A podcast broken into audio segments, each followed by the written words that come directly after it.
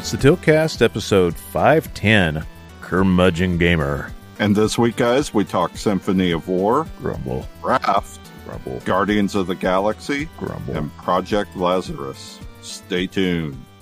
Gonna yell at some clouds. And we're back. Woohoo! It's the Tiltcast. It is June 25th at 8.03 p.m. Um, 92 degrees. I'm Nos. I'm Jason. And with the two of us, you're going to get about 30 minutes of bullshit. Uh, Bullshit. some games, some news. Um, it is a balmy heat wave we've got going on right now. Um, it hadn't rained in like, it went from like True. raining two weeks straight to uh, not raining for the last week and a half, and it is just hot as hell outside. Um, guess I should have said it's an M-rated show. Um, anyways, had a lot going on. Jason, uh, have you been up to anything interesting? Oh, mostly, uh, mostly still playing, uh, playing Assassin's Creed 2 and Vampire Survivors when I don't really feel like doing anything. Um, saw, uh, uh, Everything Everywhere All at Once this week Okay, yeah, and Doctor Strange, nice. Um, Multiverse of Madness. both of those pretty highly recommended. I would, yes, both of them are absolutely worth a watch. I heard Um, Doctor Strange was kind of a horror movie. Is that right? It is a little bit more horror movie. Thanks to Sam Raimi directing it. It gets a little weird. Not necessarily Evil Dead weird, but it gets a little weird. Okay. Yeah, one of the people that works with me was saying that it was scarier than she thought it was going to be. And Yeah. I don't know exactly of yeah her I'm- entire I taste won't of be watching this one with the youngest. Gotcha. And then the Everything Everywhere at Once. What is that? So to break down that movie without, um, without, uh, spoiling anything, um, it works on, it's a movie based on multiverse theories. So basically, um, your primary protagonist, uh, discovers that, uh, she has a, uh, uh, fairly open connection to the other versions her- of herself across the multiverse. And there are a, there are a set of circumstances put in place by a, by the bad guy, um, that causes her to have to jump to other versions of herself, um, to try to stop stop this bad guy. So she goes from normal housewife to multiverse verse jumping uh superhero basically. Uh but along the way there's a ton of uh um funny situations brought on the fact by the fact that she's inhabiting different versions of herself while remembering who she really is. Um and kind of learning learning from the different skills of all those different versions of herself to keep fighting. Um, Well, you don't have to go too much into it because I haven't even seen it, but I get So- your concept there. so, but that's kind of the rough concept. It, there, there's a lot of this movie that is absolutely ridiculous and hilarious and it's, it's totally worth the watch. And you get to see Short Round as an adult because he's in it. Oh, that's interesting. Well, right on. Yeah, I was going to say it's been kind of an interesting week. We uh, got a little bit of uh, game in, game time in last night. Um, we made uh, homemade roast beef sandwiches. I threw some uh, roast beef, like deli roast beef, on the grill. Which you know that sounds weird, but if you offset it and then let it heat up in the middle of the grill and throw some wood in there instead of just straight charcoal, um, you can get a and just let it smoke. Yeah, it was kind of like it was slightly smoked. Like it, all I did is I just added the smoke flavor to it, um, which I think paid off in the end. That and coating it liberally with uh, bacon grease from the bacon that was going in the burgers or burgers, Right. sandwiches, whatever they were. Um, but yeah, we did that last night. That was pretty pretty freaking tasty. I've also been in the middle of like changing my phone over, and that's been a whole ordeal. Um, finding out that the phone I had didn't work with the new service. I'm switching. I'm gonna say it. I'm just switching from Sprint to Mint. Um, vast difference in price. My uh, monthly charges are cut by a third. No, cut. It's three times cheaper. It's uh, twenty five dollars a month versus uh, ninety dollars a month. So that's a big bonus. But I had to buy another phone, and I'm not. Me and Matt were getting into this last night. Um, I'm not one of those guys that spends a lot of money on a phone because I literally use it for stupid memes, um, occasionally on YouTube, podcasts, texting, and phone calls. And that's pretty much it. I don't game on my phone. You guys know it's not that I'm completely anti mobile gaming, but most mobile gaming has the hook of some kind of monetization with a really simple game that doesn't have much in the way of I don't know. There's been some mobile games that have gotten much, much better, but like they all seem to fall into some kind of weird monetization trap. And like mobile gaming's just so much different than every other type of gaming. Like, Right. you know, I've used my phone to Steam Link before, but that requires almost no power whatsoever because you're just streaming. So I don't really care. So I went, you're going to laugh, but an S10e to an S10 Plus because I could get it on Amazon for 200 bucks. So it is what it is. Um, that's just my stance on phone gaming or phones in general. I'm just, I'm old. Um, more so than that though, just been busy at work and then trying to find some time to game. So it's just been like a whole, I don't know, like just trying to get enough time to just scoot in a little bit of time here and there. Um, but I did get some gaming in that we'll go into here shortly. Um, but other than that, man, like just nothing.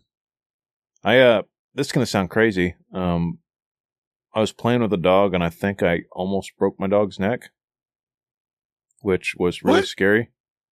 Yeah, so me and Lola were playing rope and I wasn't paying attention to her for a second and I heard her yelp and I turned around and her head was sideways and she couldn't straighten it out. And I freaked out, didn't know what to do. I was like, I, I broke my dog. I'm never going to forgive myself.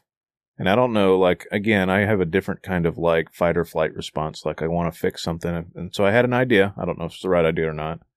But I was like, I bet I can find, like in my head, really quickly, I was like, I bet I can find the knot. Maybe it's just a crick in her neck. I was like, I wonder if I can pop my dog's neck. Don't recommend this to anybody else. Um, but I applied pressure and twisted and heard like, like the pop, like, like kind of stretched out her neck a little bit. And then she did a head shake and then she looked me like crazy. So I guess I popped out whatever it was. Um, Jesus. it was a very scary moment. So I've been very much not playing that rough with her the last few days because I want to make sure I don't do anything like that. And then anytime I have played with her, I've been like extremely attentive of uh, how much she's pulling and if she looks like she's in any kind of, distress. I don't know. I I saw something on online of somebody like dog chiropractors where they're stretching out their legs and popping their legs and popping their joints. And, and so I used whatever technique I saw of somebody popping a dog's neck. I know that sounds crazy, but like just kind of stretched her neck out a little bit, and then whatever was like out of place popped back into place. Um, Nice. I'm glad it paid off because I was going to take her to the emergency vet right after that if that didn't work. Um, you know, she's my kid. Eh, one of them anyway. My dog kid. Yeah. And I'm sure that was scary. Yeah, Lola the Wonder Pup's my my uh tether to sanity half the time.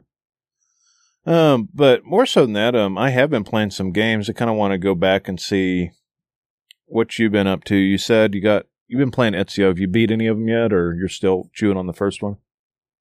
Um, I'm almost through the first one.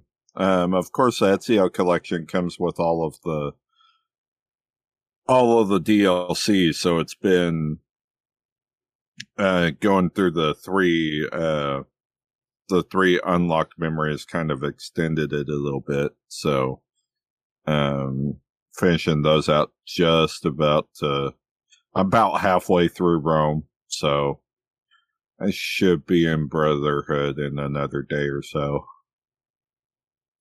Right on. And then he's. Um, did you notice they dropped new, then new, Vampire. they dropped new stuff for Vampire Survivors? No, I didn't. Yeah, they've I been. have it on Steam now, so yeah. Do you? Does it show how often it updates with Steam? Uh, I think so. So it should be updating at least weekly.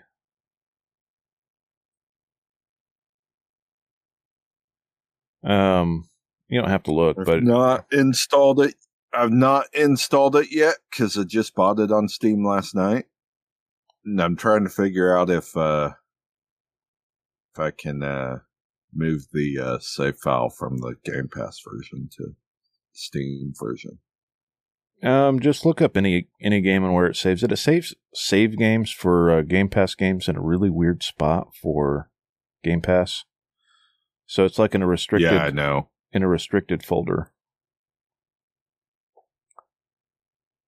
Yeah, it's super weird.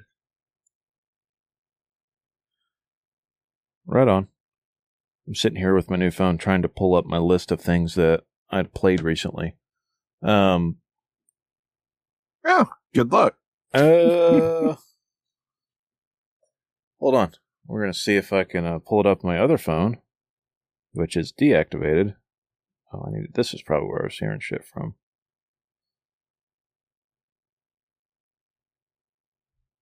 Just doesn't have a phone number associated with it right now, so it's still connected to my Wi-Fi. But usually I go through so many small games, like just trying shit out, that I forget by the time we podcast what I've been up to. And so I have to pull up my recently played library on my Steam to see exactly what I've been up to. Oh yeah. So we're Ah. talking we're talking Vampire Survivors, so I want to talk about um one game that's very similar that is very cheap. So the Steam sale goes through July 7th, and we'll absolutely have this episode up before the Steam sale ends. Um, but I found a game for like a dollar thirty nine called Project Lazarus, which is basically Vampire Survivors with mechs. It doesn't have the mutations, at least to my knowledge yet, um, but you get a currency for how long you last. And that currency you can use to buy stock upgrades for the base weapons that drop and choose basically what weapons drop. So you first start off, there's only about four or five weapons that drop the first time you play it. That's because there's hardly anything unlocked. And then you can put that currency back into the weapons that drop to make them more powerful versions and they drop. So, unlike Vampire Survivors, where the weapons kind of drop off at the base level, I can get my flamethrower and say that when it drops, it drops at level three when it first starts. So I have a more powerful version when it drops. Um, and you can do that for like base stats and a lot of other stuff. So the unlocks are a little bit different.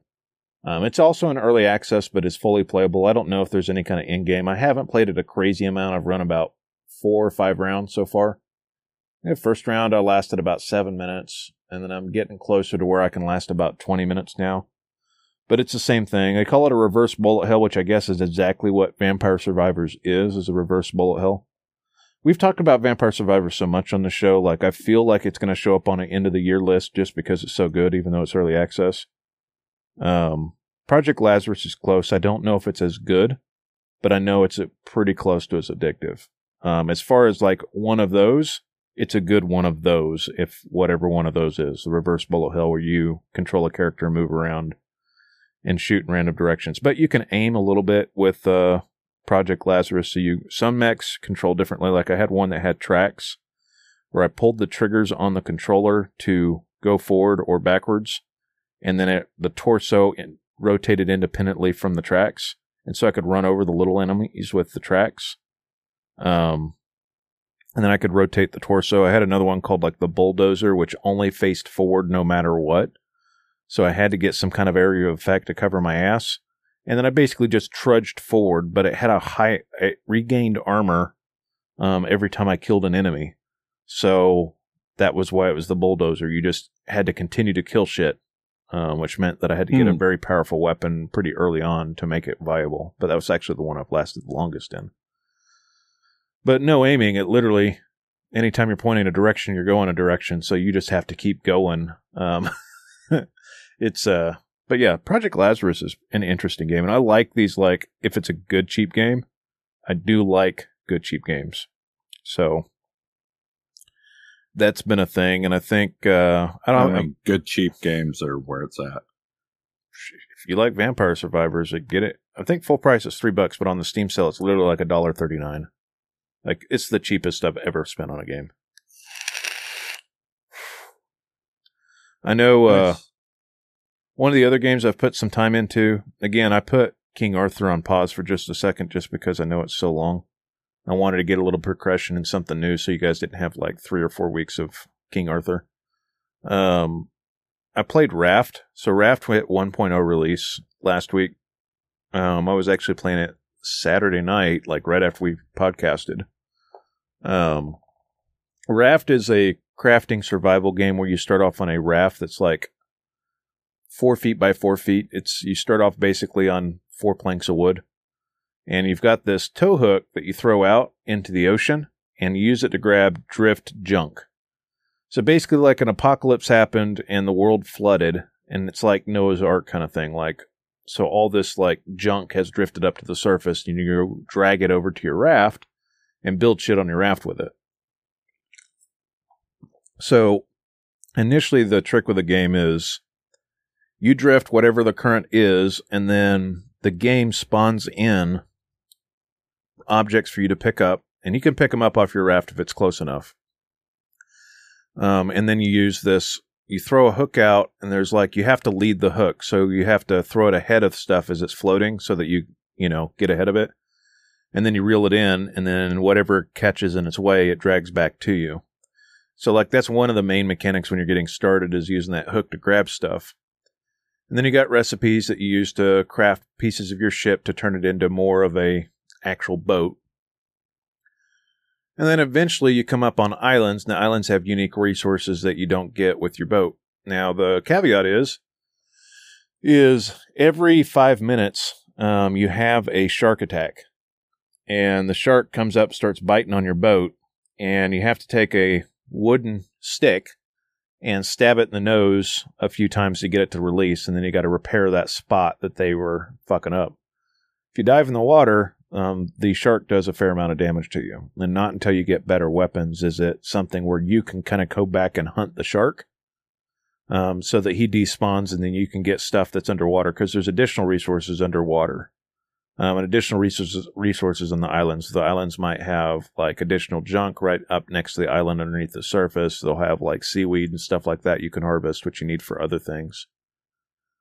Um, the islands Gotcha. themselves have like trees that you can use for wood for your raft, and then fruit and seeds and things like that, so you can start planting crop plots and stuff like that.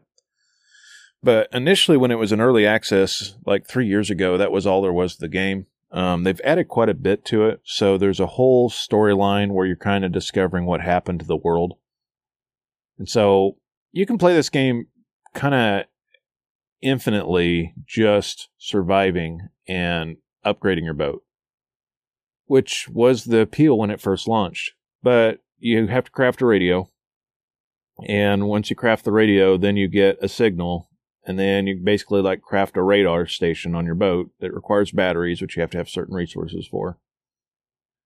And then that takes you to different story islands. But the way the game engine works is it spawns in islands constantly in a loop, right? So if you accidentally pass an island, because there's not really any going back because you're drifting with the current, it'll respawn it later at a certain point. But you can, with oars or engines or sails, point your direction on your boat in different ways. Um, so that's kind of the story loop for Ark or for uh, Raft. Said Ark. Um, it's a pretty satisfying game. Um, it's a good podcast game, right? Because you can just sit there and endlessly uh, craft shit and find new shit, and then make more shit for your boat and Like it's got a hunger meter and a thirst meter, and that's a little bit brutal. I'd say like early tips for that game is to expand your raft just a hair so you have enough room. Essentially, you build around that four by four square so you have enough room for the shark to bite, and if you don't get to him fast enough, that you can uh, repair that spot. Because if he bites an area that has equipment, that equipment will fall off too. So Right. basically you want to start off and you want to have enough space for in my my opinion um, a water purifier a grill um, and a chest in the middle of your boat which takes up all four squares. So then you need to build a square around that right? So that ends up being four five six eight ten. So you need to build ten more spots around it.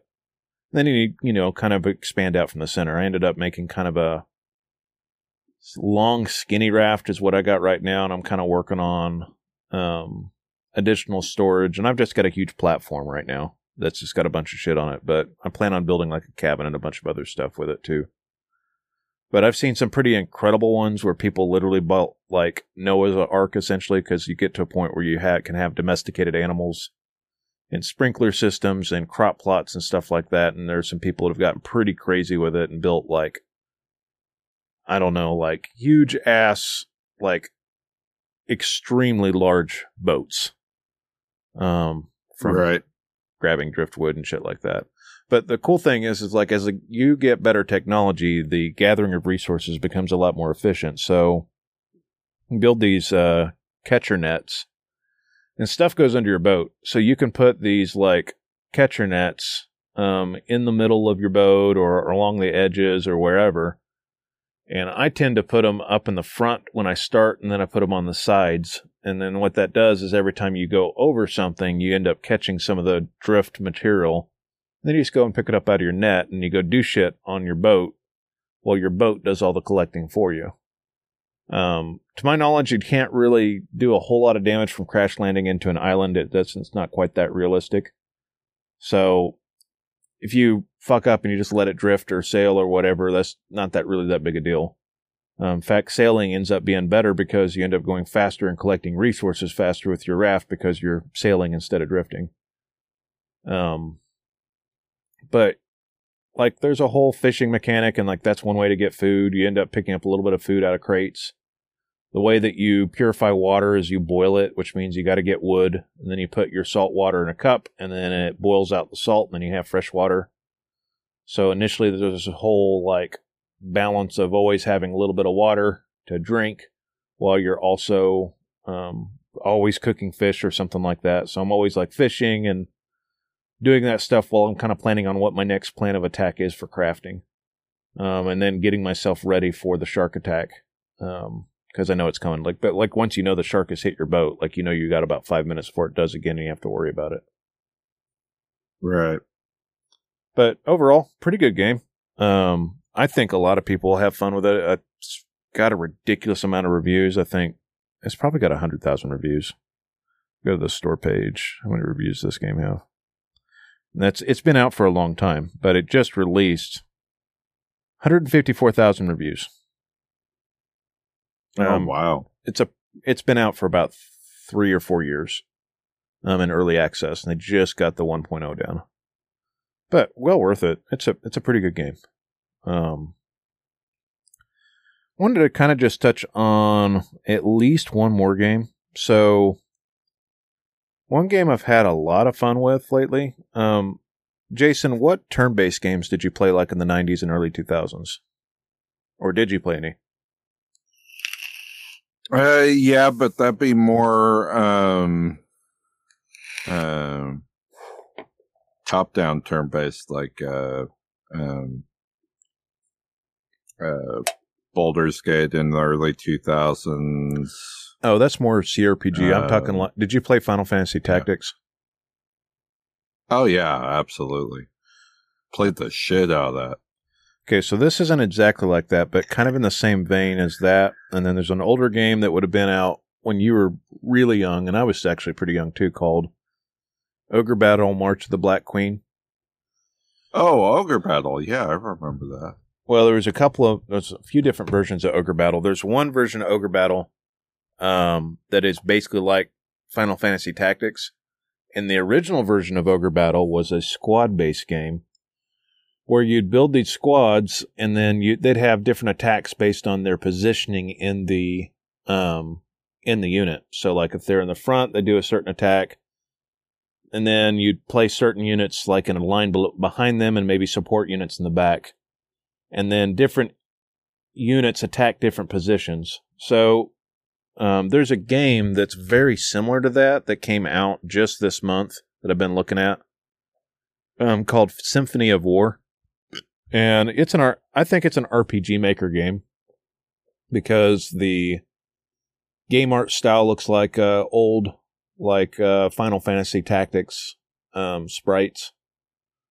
The okay the game art is like hand drawn, but the uh like anytime they go to like two characters talking to each other, but the actual game looks kind of like an old Super Nintendo sprite driven game.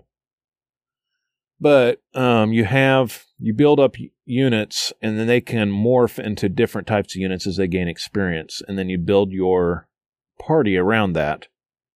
Um, you've got a whole skill based system that like unlocks different abilities. So like for example, when I first started, I only had the ability to attack. Now I've got the ability to attack leader. I've got an ability to fight defensive. I've got an ability to fight aggressively.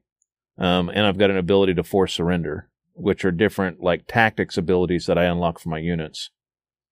All of those have different advantages. Um, and I won't go into the minutia of that because I'm not trying to tell you to play the game. But essentially, the game has these maps where you capture points and then you get resources from capturing points and then you fight different small squads essentially across a map.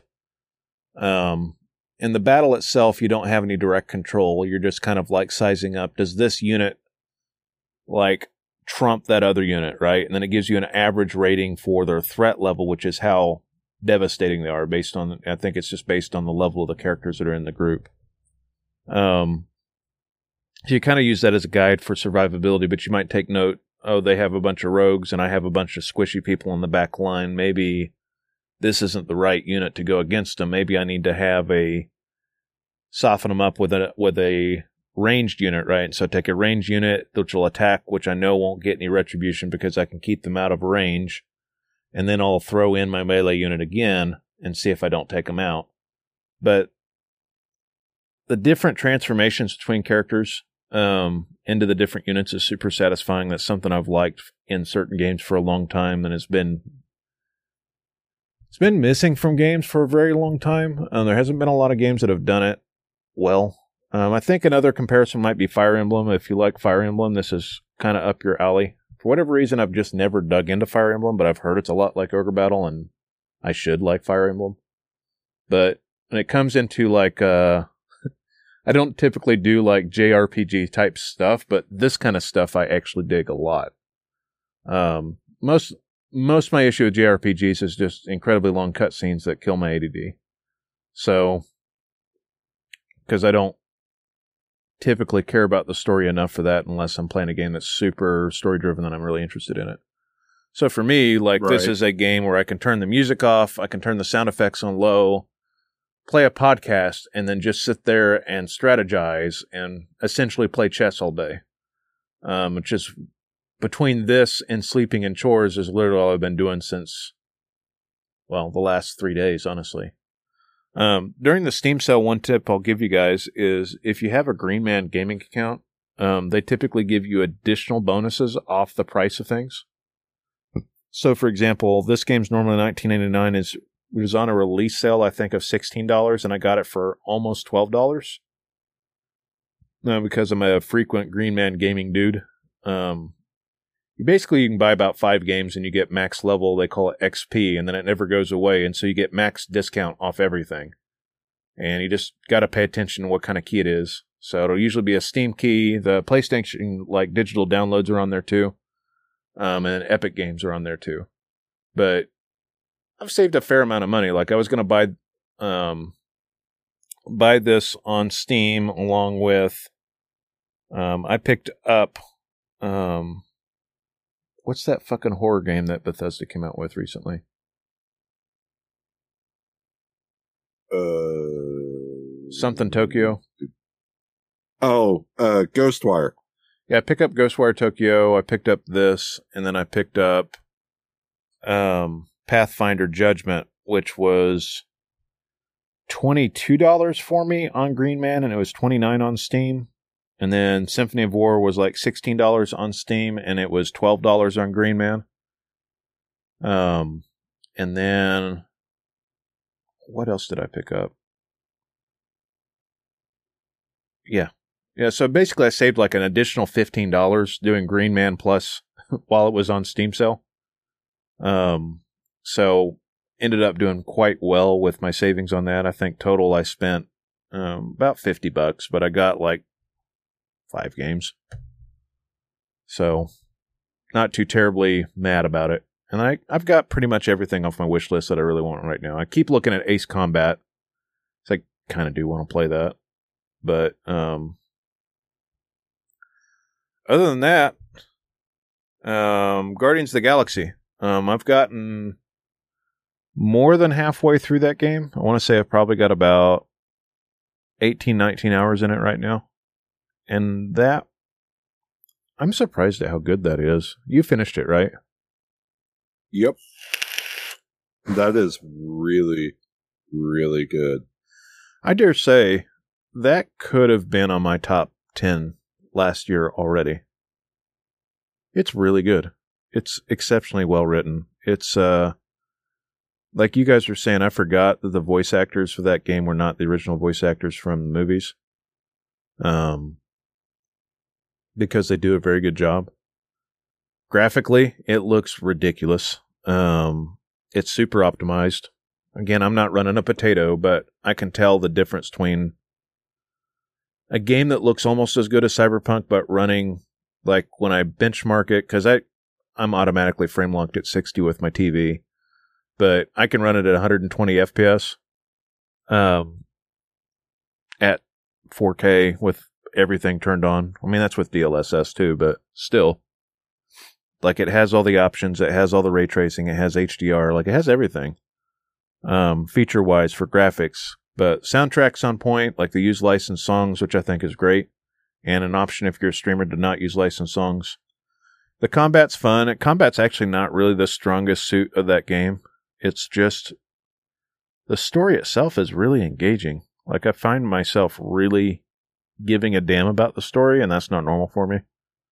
And I think maybe because I'm just like old and like don't care about the uh like I'm a curmudgeon gamer, right? Like uh you really have to hook me in with something that's to make me give a damn about a game story. And it made me give a damn about the game story. I think it's done quite well. Um, it does. It's one of the few Marvel games that actually does it a, a, a service instead of doing a disservice. You know, because so many of the Marvel Absolutely. games have sucked so bad. Um, and it's also Square Enix, which I'm surprised. Like Square Enix, that I shouldn't say that. Square Enix has done a great job at certain things. Um, right, but like they've, I feel like they've had more bombs in the last ten years than they've had like high quality stuff. But um, yeah, Guardians of the Galaxy, that's like a 4A game. Like it's it's That- it's so good. Yeah, there's and there's so much that you could easily miss in that game. Um just Easter egg or or dialogue wise. Um it it's just it's so saturated and it's a good mix of the attitude from the movies but all of the uh the story and the content all come from the comics. Well, I'm just like the Uh, humor and aspect. The storyline that they chose is really good.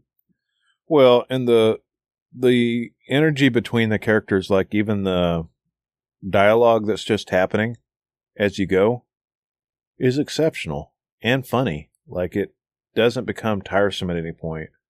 I really like all the ribbing between the characters. Like they rib Quill quite a bit. Um, do a really good job of Rocket. Um, he also looks way. It's like the best rendered raccoon I've ever seen. Um, Oh yeah. But yeah, the uh that game's great. That game is fantastic. I that is a soaring recommendation for me, and unless it just completely doesn't stick the landing at the end for me, which it sounds like it did for you and Rusty, I wish I'd have played this last year. There was so much that came out last year that wasn't worth it. That was 100% worth it, and it just came out of nowhere. well, Um, it also came out towards the end of the year, so I didn't play it either until it came out on Game Pass. So Well, that was what was going on with me. It's like I want something in the vein of like a Mass Effect or a Deus Ex, or I was looking for a first-person RPG, and I just didn't have anything to play um, that I hadn't played before. You know, like almost started playing Fallout again, like five or six different times. It's like no, I don't need to play this again. Um, I need to play something. I was like, I've got access to all this stuff on on freaking Game Pass. Like, let me take a gander. And that was 100% worth it. On that flip side thing, though, something I set up technology wise, just speak to this for a second. Um, so, for the longest time, you and Rusty both have been telling me to get rid of my gateway and get a actual modem. And uh, I wrote it off right? And then a couple weeks ago, we were doing our game and we were talking about it. And then I finally got the wild hair and I was like, I'm going to pull the trigger. I got the money. Let's do it. So I went looking on Amazon and I got myself a CM1000 Netgear router that's got 32 channels on it. Or not, not router, modem that's got 32 channels on it. And I've got a TP link that's got a 5 gigahertz and a 2.4 gigahertz connection on it. And I never could figure out exactly what was going on as to why that wouldn't power my Steam Link on both my tablet and on my actual Steam Link in my bedroom. I don't know the logistics of it as to what was going on, but there was something going on with my gateway because I couldn't adjust any settings or set certain priorities on different devices, right? Even though I do it through my router, like it never seemed like it quite did it because I had a router plugged into a gateway too, which is crazy. Um, so I finally got the modem and ditched the old gateway, and holy shit, did everything improve. Um, from my actual network being stable to my actual internet speed actually being way more consistent to my Wi Fi being as fast as my actual download, which is crazy. So my Wi Fi is at the exact same speed as my as my damn Ethernet connection, which is nuts. Um, and super consistent. Um, so that being said, like I tried Steam Link again, right? And I set it to five gigahertz only. Um, I've got a 1080p TV in the bedroom, which I use. It's an old Samsung TV that still looks great. Sometimes it looks better than my 4K TV, which is crazy. Um, it's just the smaller screen size, denser pixels. it's also better colors. It's just got really good color and it's got really good contrast. It doesn't even have HDR capability, but the contrast on that TV is so much better than my other one. Like- well, that's what Samsung LCDs got so good with. This thing's old. I've had it since I lived in that apartment, so this has been around since I've had this TV since 2013 probably. Yep. Um so but it's it's insane. Um that I can run it on the beautiful setting and 1080p native support for my TV instead of running it at 720. I never I I say never. One time I got the connection error, the connection like pop up that comes up on Steam Link saying you got a poor connection. I've had that one time. But very consistently I've been playing some higher intensity games um, back there. And the thing about Steam Link is you can put it in desktop mode.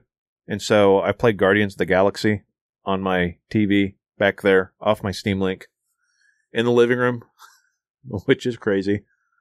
Um, didn't recognize that I didn't have HDR back in that room because I was really playing that in a weird way.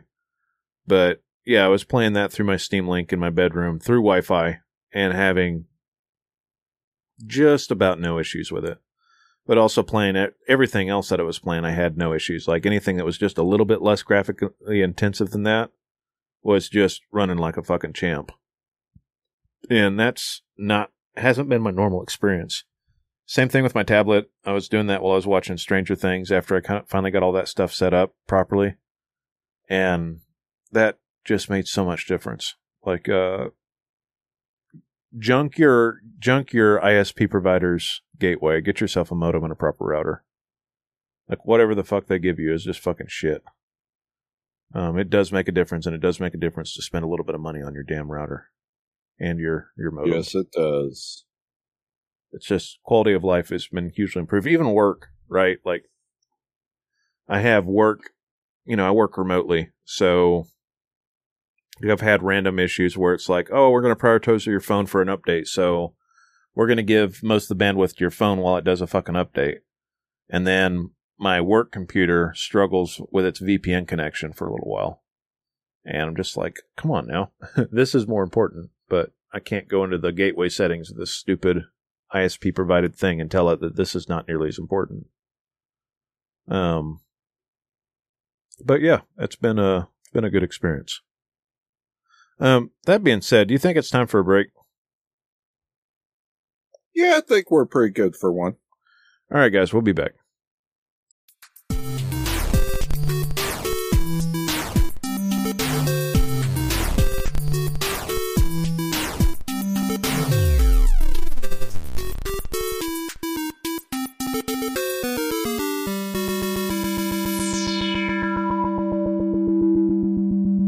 Back. Woohoo! a little bit of break there. Um, wanted Yeah. to get into some news, and of course, me and Jason aren't together, so we just sat here and chatted for a while. I mean, it's usually what we do. So, I I need to say something real quick because it probably we didn't make it very apparent, but Rusty is having some severe ISP issues. He has not gone from the show. he is. No. uh He had what one meg upload and like maybe eight down. uh, eight was good. Yeah. He has no bandwidth to record right now. Um in a literal sense. So we are going to have And him cell service where he is is trash enough. He can't even Discord on his phone. Yeah, we uh we touch base with him occasionally through Messenger, but that's like a basically all we got. So, we know he's alive and well and extremely frustrated that he can't download jack shit. So, he'll be on when he's on. Um He downloaded a game at what was that, like 1.8 megabits a second? Yeah, I think he had he had a game he had to download that took him all day, and it was like a gig. So Yeah, it was ridiculous. So Rusty is alive and well, guys, and he'll be back. But we just don't know. be a while. Yeah, he's literally waiting for them to expand the network out to his area. So in the meantime, we'll be expanding and looking for options that we might have for some fill-ins for the time being. So I'm currently looking at that to see what we can do. But that being said, we do have some news that we want to get into. Um, We do. Um, first bit, um, a new report from NPD Group uh, last week showed that total gaming revenue fell 19% in May to just over 3.6 billion, uh, which is the lowest month for video game sales in two years. Now, that said, that's not necessarily anything necessarily be worried about. Um, May was a fairly May and April were fairly slow months release wise. Um, so, and I mean, 3.6 billion still a still a pretty high number. I'm, I'm sure you don't have to go back that far to find uh, uh, uh, find sales that were lower than that. It just happens to be the lowest since COVID started. And that's when game sales really spiked. So, yeah, the uh, that is interesting that's happened, but I don't think it. You're, I think you're right. There's not really anything to be worried about because there's plenty to do. And one thing I think, if you listen to the show, because of my gamer ADD, you're going to hear snippets of games and then finally full reviews about a month later after I finally finish something. But if you uh, if you're ever interested in what you want to play, um, you can always listen to the show, or you can hit us up on Twitter. I'm glad to. I actually have the uh, our Twitter um, messaging link straight to my phone. So if you're curious about something you want to play, like if you message us on there, I'll get the message. I can give you some recommendations on things that you could play that help you in these interims when things are really slow. Um, because I play a shitload of indie games, um, stuff that's both free or low cost or just diamonds in the rough. And I feel like I find a fair amount of them because of my ADD. I don't know if there's anything special about me, but I just certain things catch my eye. Yep. So, um, and then another big bit of news, uh, Big Daddy Microsoft is, uh, coming to our rescue to protect us again as it announced this week that it will start allowing, uh, players to report and get other players banned on private Minecraft servers. Huh. Um, they launched a pre-release version of update 1.19.1 uh, for the Java edition of Minecraft, which uh, which showed that uh, the update added the ability to report users who abuse the game's chat system and allowed for the reported players to be banned from online play and all subscription realms until after moderator review. Um, and then also on a recently updated Why Have I Been Banned from Minecraft help page, Microsoft noted that banned players will also get a message when they sign into Minecraft on any platform. Uh, and that the message will clear, clarify that the banned players are not allowed to play on servers. Interesting. Join realms, host, or join multiplayer games. Damn. Um, now, exactly uh, who's moderating it? Microsoft suggests highly trained moderation staff. Um, but uh, we do not know exactly who those moderators are. The big, the big jump on this is that I mean these are private servers, and private servers are nothing new to Minecraft. Um, Minecraft has always allowed players to um, host worlds and play multiplayer on on a uh, private server. Well, and I, honestly, before Minecraft blew up, and I'm not being like that guy that I did it before it's popular. I just played it because it was a cheap game. But me and my buddy TJ used to play on our own server that we had created because that was, I think, back then the only way to really do it. So I'm talking That like was the only real way to multiplayer back then. Yeah. So I have my own private server and it was just me and him. That was it. So, I mean, I don't necessarily think this is completely bad. Uh, the bad part of it is that players can get banned for a mere report and then have to appeal their ban in order to get back on. Um, And then it's just a he said versus she said kind of thing or whatever. Exactly. Versus the the you know, like the old way it used to happen with Xbox Live is there had to be multiple reports of same or similar offensive behavior, etc.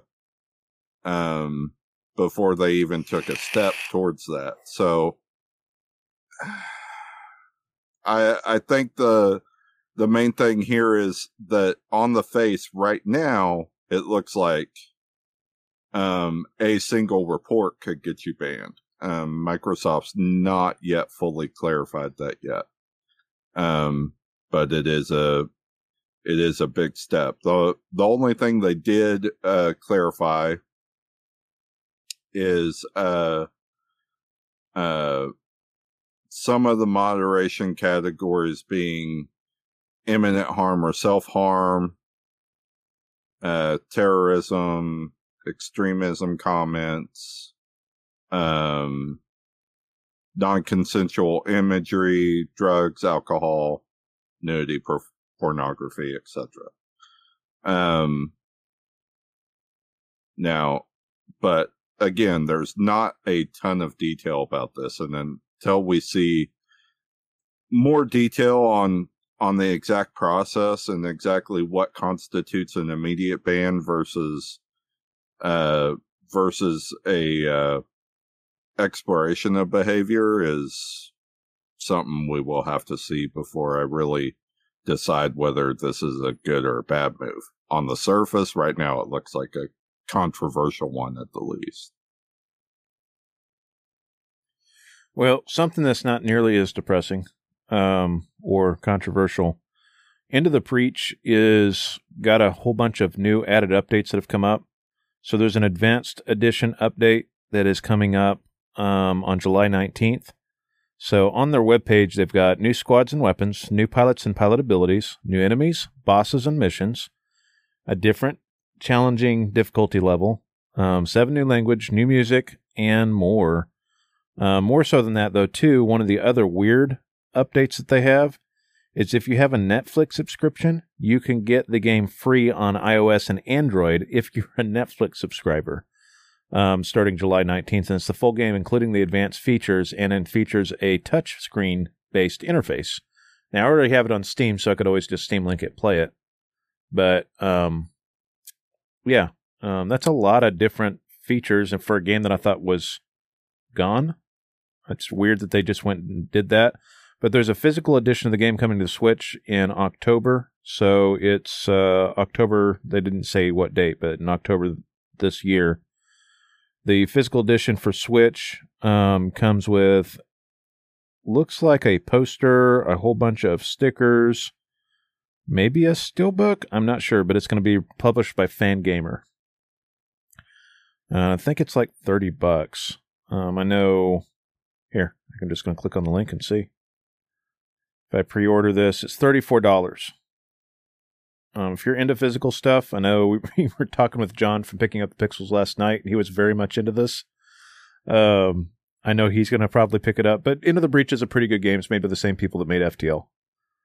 Um, so I'm pretty pumped to see what happens there. Um, um, other news, uh,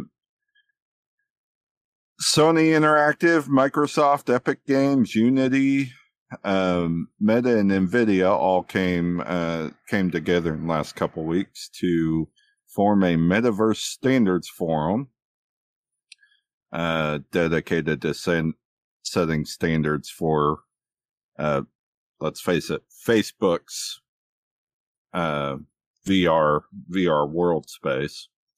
Um, I mean, this is something we knew was going to happen eventually. If nothing else, it at least sets VR environment standards, hopefully. Um, are, are we all going to end up a part of Meta's, Meta's worldverse? Uh, probably not, but at least the forum is picking up steam and picking up, uh, uh, companies to kind of ground uh, Facebook's ambitions here a little bit.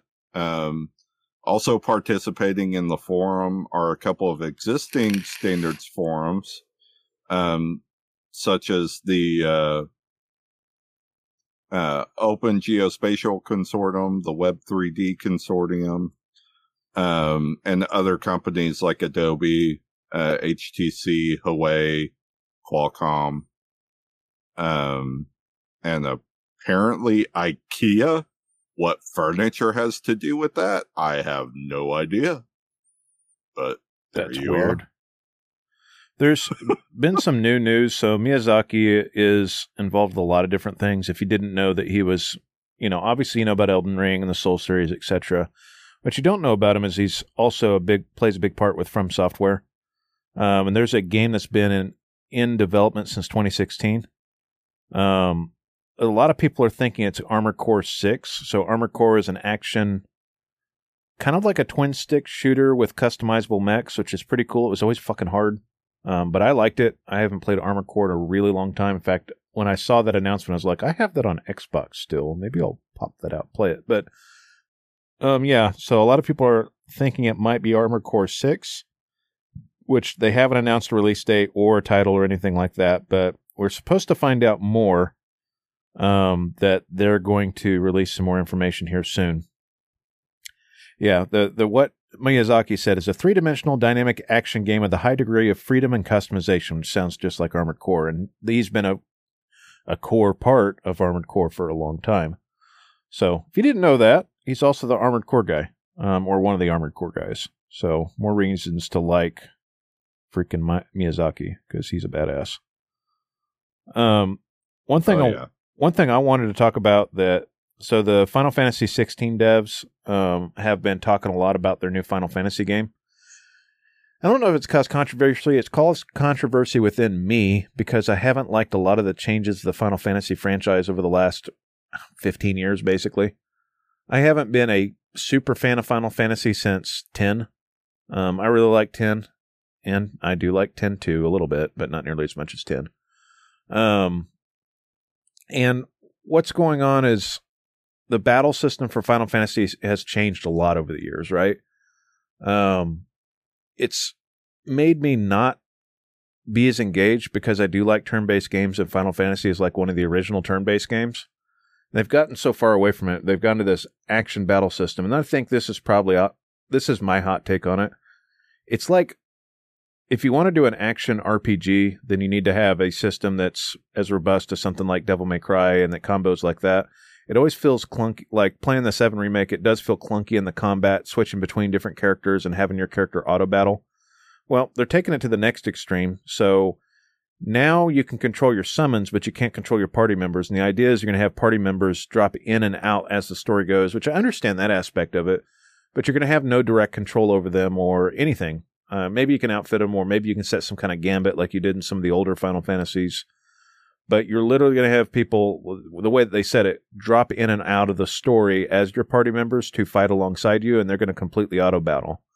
And I want to say it was 13 that had the full auto battle system where you literally could just let the game play itself, which completely returned that game because I thought it was uh I thought it was crap. I know they made a lot of enhancements to it, but I thought it was crap. Um, and I'm not going to let just final it being a Final Fantasy game be the reason that I'm playing a game. Um, because I am a true fan of a lot of the stuff, but the stuff that I like is old man Final Fantasy. I do like the turn-based systems they had. I do like thinking through my battles, and I like synergizing things and thinking about how I want something to synergize versus having to do it on the fly and flip between characters and awkwardly mash through combos to get what I needed to do or worry about some kind of parry or block or whatever. Um, I don't mind the positioning so much, and I don't know how to like make turn based a little bit more modern, but the system they got right now is just not my thing. Rusty's going to scream at this because he's a big fan of Final Fantasy, and we'll we'll argue this into the ground. But I think um, so far, I'm not really digging what they're doing, and I need to play a demo of this before I make more of a hot take take on this. Though there has been some news that they are interested in doing a demo. So, um, essentially, the uh, the game's supposed to release in summer of 2023, and Yoshida was talking about doing a demo before then.